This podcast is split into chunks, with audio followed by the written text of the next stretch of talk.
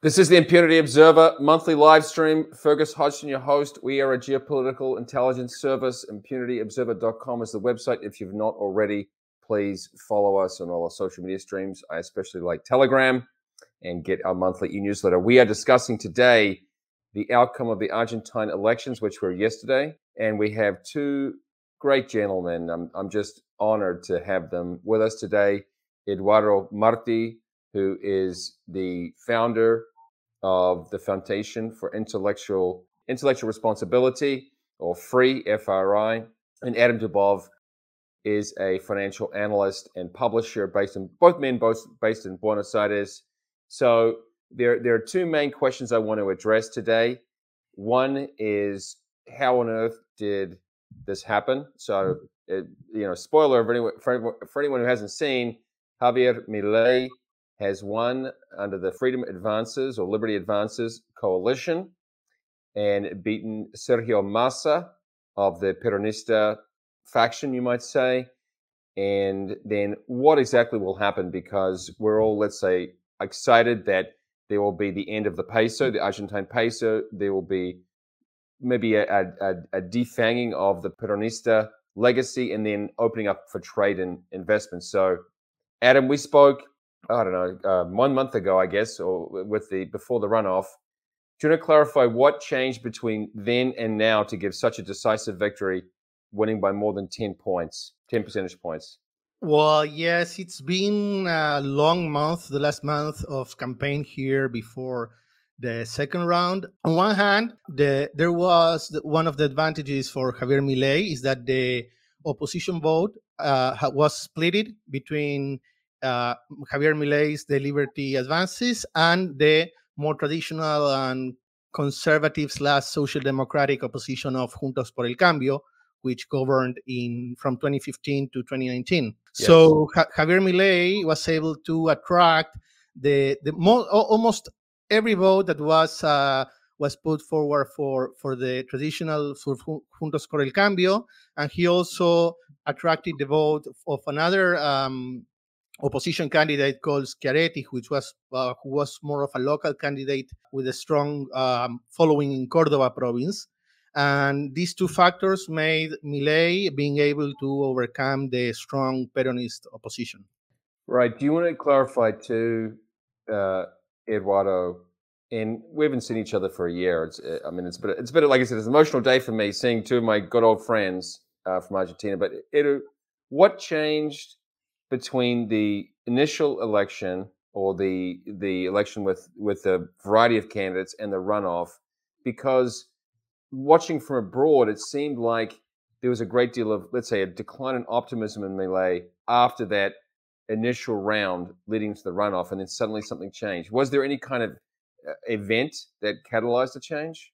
Well, I think, to give you some context, I think that Rainer Zitelmann, a German guy, wrote a paper today trying to explain the victory of Milei, and what he's saying that what really changed in Argentina, not today, but for the last 20 years, was the attitude towards free markets and capitalism. And that's not by chance. Everything began when Benegas Lynch's father went to the States and he got in touch with Ronald Reed, and he replicated Foundation for Economic Education in Argentina, Centro de Estudios sobre la Libertad. Yes. He sent people, his son Alberto, and Loncan and some other ones to study there, to participate in different seminars. Alberto created SEADE. He took place at the University of Buenos Aires. And Benegas Lynch's father sent 10 of us to study at Grove City with Senkholz, Austrian Economics. So when we came back, we started to teach Austrian Economics, and we did that job for 20 years. So that's the base. That's the siembra. I don't know how you say that. Maybe Adam, you can help me. We were just cultivating the land for this to happen. So I think that the youth in Argentina changed their opinions towards free markets and capitalism, and that's around 20-25% of the population. So Milei got those votes, 30% in the first election. The conservatives, that, as Adam explained before, they were with Macri and with Patricia Bullrich. This is a mix of nationalism with pro-free market attitude, but more like social democrats. But yes, when they govern, they fail. They fail badly. That's why the Peronists returned to the country. So now I think they learned the lesson. And when they had to choose, the next day of losing, after losing the election, they went to really make peace with Milei and giving him total support. And that's credit for Mr. Macri. He proved to be a man of state. And when he had to choose and to support the right side of the equation, he did it for Macri. Interesting. Yeah. So you say Mauricio Macri behaved as a statesman and was, let's say, a good loser. He did not get bitter or seek to undermine Milei. And even though, as you say, Macri himself had largely a failed administration. Yeah. Yeah. Exactly. Okay. You know, I want to read an important quote that I saw last night from Álvaro Vargas Llosa, although it's in Spanish, so let's I'll put it up in both Spanish and English. You know, so basically, Álvaro Vargas Llosa is the son of Mario Vargas Llosa, a prominent Peruvian intellectual, and his son now lives in the United States, but obviously writes and travels through Latin America all the time. And his basic statement was that this is one of the great news items that Latin America has produced in recent years, right? It really is a profound development that Milei won, and he's saying that this can go one of two ways, though. If he fights and succeeds, it will create immense, let's say, opportunity and almost a more vibrant Argentina, a real rebirth or liberalization. However, if he fails and let's say has more of a Macri performance, he'll actually leave a bitter taste in the mouth regarding what is the neoliberalism or all these negative connotations of markets. Now, okay, Adam, I'll go take you first and then go to Eduardo. Do you want to give any prognosis as to which way we will go? Will it be a mixture of the two? Well, I heard many libertarians say particularly these, that they were a bit afraid of Milei's victory, because if Milei's would fail, then all the libertarian ideas would be tainted because of his bad government. My opinion is that if you look at the Congress and how the Congress is composed right now after the election, Milei will have to negotiate with some of, which was the opposition, that was the former opposition, which is sought to be an ally of Milei. But they will have to negotiate and try to reach agreements in order to move forward all the ideas that he has been proposing. Although I think that what Milei has that Macri didn't have is that a strong fundamentals and strong principles and a more clear view on where is he heading at. And this is not like important for Argentina and for the libertarian ideas in Argentina, but I'm also seeing a lot of libertarians around the world embracing Milei as one of their own. So this could have an impact beyond Argentina's borders. And if Milei does a successful government, then this could invigorate all the libertarian movements around, at least, the Americas. Right. Okay. Do you want to comment on that too, Eduardo, about the likelihood of this actually being somewhat of a success? Well, I think that in order for you to be successful, you need to develop several qualities of character. Yes. I think that undoubtedly Milei has some of them and probably lack a couple of them too. But I think that the expectation for him to be successful are pretty good. The chances to be successful are open, and he has the energy and the youth to really be very energetic trying to promote the policies. I think that in general his economic points of view are good. The idea of closing the central bank, allowing competition of currencies, he's in favor of dollarization. We in general think that that's another fiat money. And of course, it's always better than the pesos, but in the long run, it's not going to be a real solution. We would like better gold or bitcoins, but still, I think that is for the moment, with an hyperinflation running probably at 300% soon. So I think it's a great idea and will contribute to stabilize the country. Cut taxes. We had 167. The idea of just leaving 8, 10 taxes with the lower aliquota and to pay less.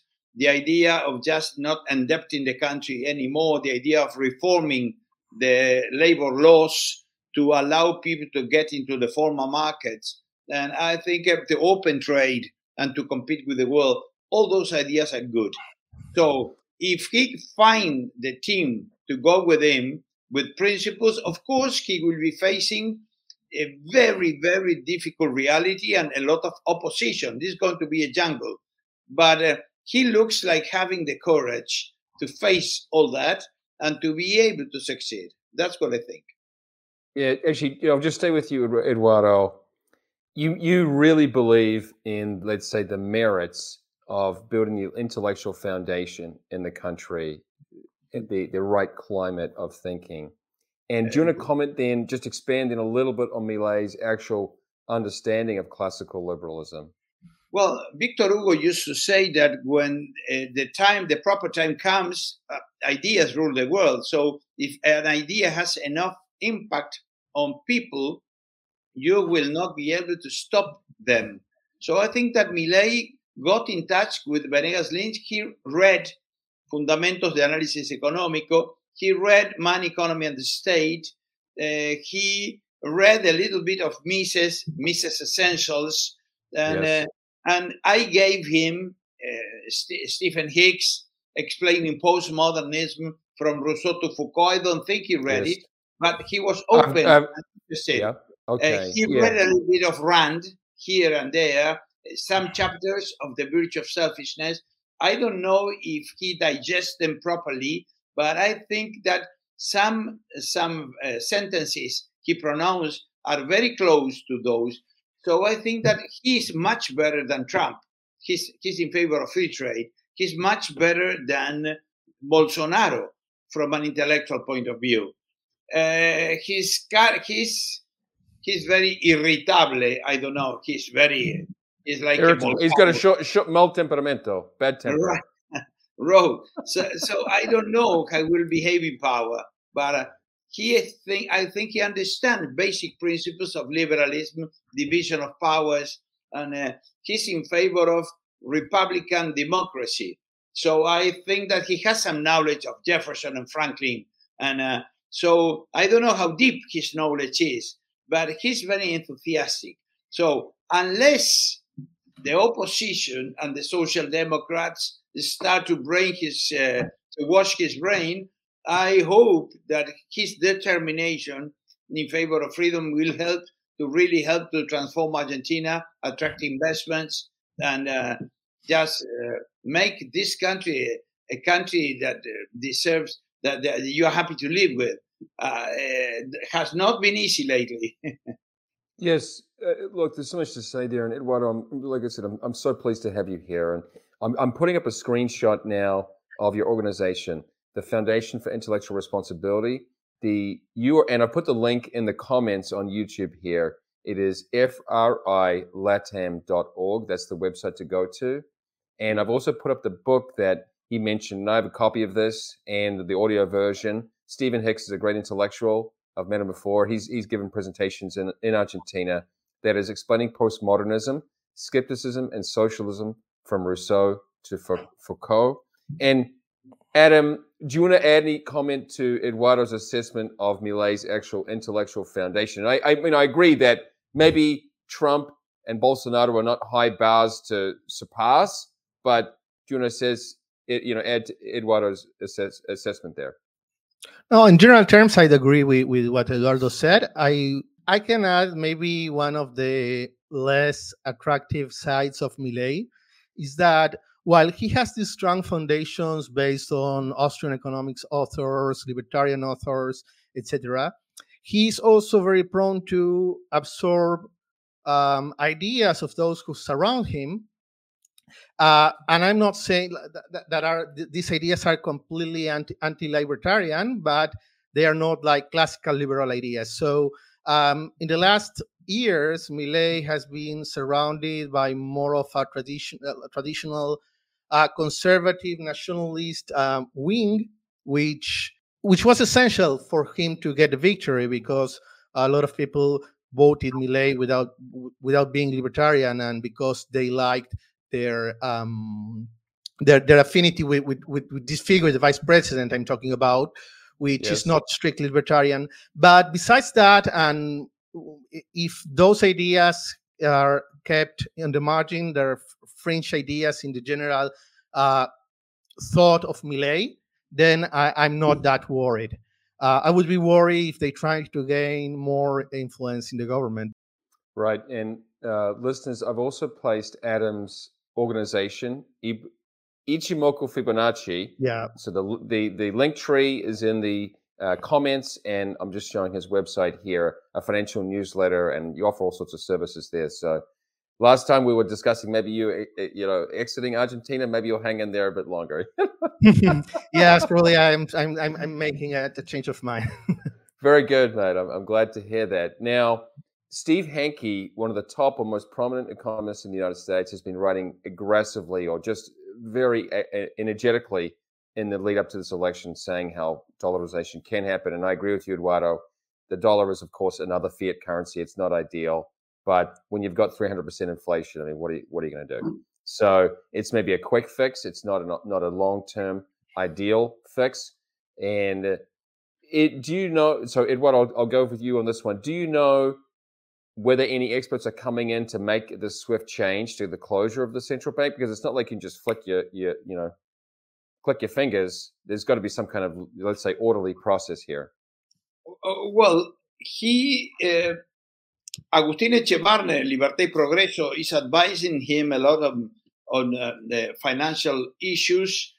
Yes. His stepbrother, Ocampo, is helping. He wrote a book with Kachanowski, the son of Juan Carlos Kachanowski. Yes, yes. About dollarization and how to do it and how to implement it. So they have a plan to allow dollars to, just as local currency here, competing with the pesos at the same time. So legal tender will not be an issue anymore, and allowing just to operations in dollars. So he is planning to buy the pesos, the central bank buying the budget. Of course, you need dollars. And at the same time, the central bank is in debt, and they also issue LELIQs that are just a kind of treasury bond, but not from the treasury, from the central bank, and that's a lot of money. So the only way they have treasury bonds that they could try to convert in dollars, but you need credibility, because they are, the rate right now I think is 10% or 14%. So if they can do that, I think they will get some dollars and to transform the Argentinian economy, and little by little to absorb the pesos and to leave the central bank on a kind of dollar standard. Once that is done, I think that, I don't know if the central bank will disappear, but his role is going to be very secondary, and because it's not going to be operating anymore, issuing money, whatever. I think that that's the case. I'm sure that Adam could add more on this. Go ahead, Adam. Well, I had the honor 2 weeks ago to meet Lawrence White at the Bitcoin conference here. I could exchange some words with him, and while he is not helping the government or the future government right now, he told me about that he would come to Argentina a lot in the 90s to help and contribute with I think it was Domingo Cavallo at the time, the Minister of Economy. But he was very enthusiastic about closing the central bank and allowing currencies, at least fiat currencies, to compete freely in the country. How swiftly do you think this will take place? Well, they were saying about 1 year or two, they are just trying to copy what, in a way, Ecuador and Panama were doing. And El Salvador too. So it's not going, they don't want to put a final date for the pesos. So They want the people just voluntarily to adopt the dollar for their daily transactions. And so once they see the real price of the market of the dollar in the markets, they will start absorbing those pesos. But first, of course, they need dollars to buy them. So they don't have a strict calendar, but I think they will start the first day to allowing transactions in dollars and closing the cepo. Right now, if you sell $1 to the Argentinian banks, they pay you 350, and the real price of the markets is close to 1,000. So nobody does it. That's why now the export guys are getting 350 for their exports. So instead of 1,000, the stealing is fantastic. It's a tremendous rate.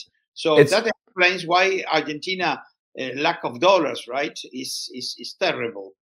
Yeah, I've felt this myself, actually, Eduardo. Years ago, when I was just trying to get a ferry across to Uruguay, I had cash, but because I was a foreigner, they refused to let me pay with cash. I had to pay with a foreign credit card so they could rob me and charge me the official rate.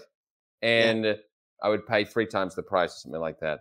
Yeah. Now, so they're getting almost like a 2/3 tax on that transaction. Mm-hmm. Now, years ago, Eduardo, we were also at a country club near Buenos Aires, and it was a lovely occasion with some barbecued beef, and then one of your relatives said to me, Fergus, can this happen? Can a widespread market liberalization happen in Argentina? And at the time I was, let's say, a little bit pessimistic because I know that there are these very powerful unions. And I was living in Neuquén in Patagonia, and basically there were the fanciest buildings were the union buildings. I'm not making this up. And I was thinking, this is where all the petroleros, the petroleum workers, their money, some of it is going to them, but a lot of it is going to the union. What will they do to, let's say, derail or block this process? The main strength of the unions is the money they're receiving. There is a law that forces every worker to pay a commission to the unions for them to give them medicine, free medicine. It's a kind of agreement they reached during the military age. So the main source of funding for the unions, and that's why they are so powerful, is that law. So Milei has a fantastic card there to play. If he is a good threat, and unless you collaborate or unless I will cut all your funds, because I will allow employees to use the money they want to do. Of course, that would be the goal, something that should be done, but at least, and the other solution is to face them.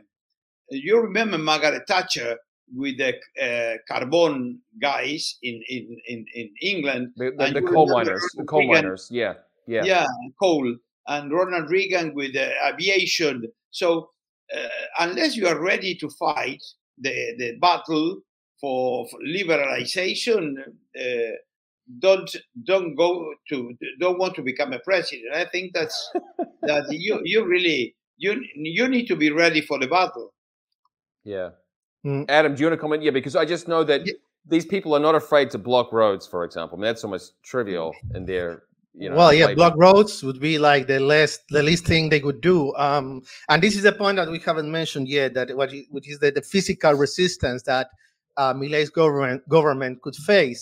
And we've seen this in Macri's government, where they were discussing in Congress pension reform, and they threw they say it was about 40 tons of rocks towards the police and towards the building, because of their protesting. So we're going to start to see a lot of news coming from Argentina of violent demonstrations, and there will be some turmoil and riots. And that's unavoidable because all these organizations that have been fed by the state over the last 20 years, including unions, social organizations, government-run companies, unions and associations of writers, artists, and all the artistic sector, they are very entrenched in the government and receiving these government handouts. So they won't give up their privileges peacefully. They will resist. They will try to paint this government as a human rights violator government, no matter what they do. So these are, prior accusations before the fact. And doesn't matter, because rationality and logic is not their battleground. Their battleground is force, violence, and imposition of the mightiest. Yeah, intimidation, and that's the problem. And I want to finish off with a, let's say, a discussion of the mentality, because my concern is these people have an incredible entitlement mentality, right? And they will throw like a child's tantrum if they don't get their way, right? They'll just start, like you said, literally throwing rocks because they're not getting their way, right? And however, and I know, Eduardo, maybe you want to talk about, I'm sure you, let's say the intellectual battle is even more fierce now than ever. Will any of these syndicalistas or union members or advocates actually think, you know, maybe this is the right way to go? You know, is there any chance to actually reform them mentally? They'll see the fruits of the, let's say, more investment, because I hate to say this, but I look at the outskirts of some of Buenos Aires and I think it's just tragic to see the poverty that is entrenched in the city and the broader country that doesn't have to be there. I'm here in Ireland right now, and I was discussing this election with locals and saying, well, Argentina, let's say, has the potential that is unrealized. So what you're going to discuss the dynamics of the ideological battle in the you know, the heat of the moment right now. You know, well, you have two intellectuals that explained this very well. One was Antonio Escotado, a Spanish guy who died, I think, a couple of years ago, and he explained the importance of ideology, especially the Catholic Church. The other one is Loris Sanata, a Bolognese from Italy, who also explained the Jesuit mentality, the idea of poverty, the idea of the ideal of redistribution of wealth, social justice, equality, and the idea of necessity creates rights. So they create pseudo rights. So all those ideas have been indoctrinated into the Argentinian population for the last 100 years. So what is a miracle is that the youth really catch some here and there sentences from libertarians around the world. The social network really helped a lot. And I think our work for 50 years, teaching and explaining, really gave its fruits. So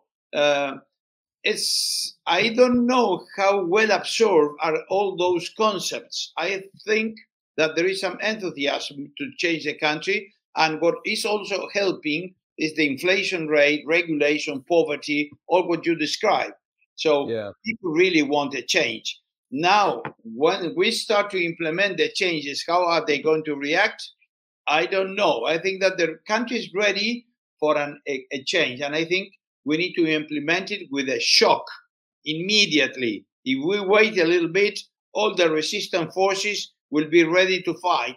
So I think that's why we are going to have a meeting now in 1.5 hours. Everybody is eager to really write the reforms for the first day on December 10th, Milei to implement them. Let's see if we can do it. Let's see. Absolutely, I agree with you, Eduardo, that this has to be done quickly across the board, lest they be easy targets for resistance, each of the reforms, right? Now, Adam, any final remarks? You know, I want to speak for a whole hour. We scheduled this for half an hour, that maybe we've not touched upon about what this means. I mean, both you have been, you two have been in the trenches for many years, and I assume you realize, I mean, as Eduardo would say, it's almost like the fight has just begun. You know, what's next for you in your engagement, Adam? Or are you purely working as a financial advisor role these days? Yeah, well, I'm not involved in politics right now, but I think there is going to be a big task of trying to explain those who have reach in social media, in the traditional media, to explain how these measures or libertarian measures will impact on people, and explain them clearly, not only what the measures are going to be, but also what is the heritage, all the baggage that comes with the current government and leaves it to the next government. So that's going to be an important task. And I think that if Milei starts applying these measures and people start seeing the results, this will open the door for him to move forward and advance with the following proposals that he has made. Are there any free or FRI events coming up that people could go to? We created a club, Read to Lead, where we meet once a month and to discuss papers, and we invite guests. This Friday will be here Rainer Zitelmann, the German guy I mentioned, who wrote several books about capitalism, and he was the one predicting the victory of Milei, saying that the youth of Argentina understands free market economics better, the number 5 in the world. So I think that our efforts really were well received.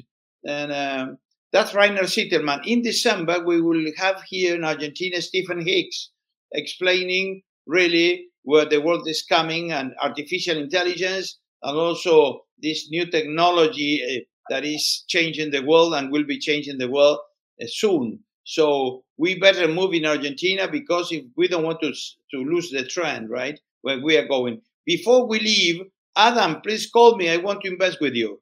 Sure. Sure. We'll talk later. So, yeah, there's, as you said, Eduardo, you don't want Argentina to be basically just passed by. You don't want the world to pass her by. To just that's the concern I have, that Argentina has been almost lost while everyone else has just moved ahead. And there's one saying we have in English. I suspect there's a Spanish translation. You can vote your way into socialism, but you have to shoot your way out. So once they get in, you have to almost like fight a war to get out. So I'm hopeful. You know, I hope you don't have to use too much violence to get out of this. So that's if that is the case, then your labors in the intellectual world are paying dividends incredibly, which is a great news. So people go to frilatam.org. We'll have this all posted on impunityobserver.org, the website. And so otherwise, I just want to say thank you to our esteemed guests, and I wish you well in your endeavors to come in these coming weeks, okay? Come to visit us, Fergus. Thank you for your job. Thank you, Fergus. Cheers, guys. Ciao.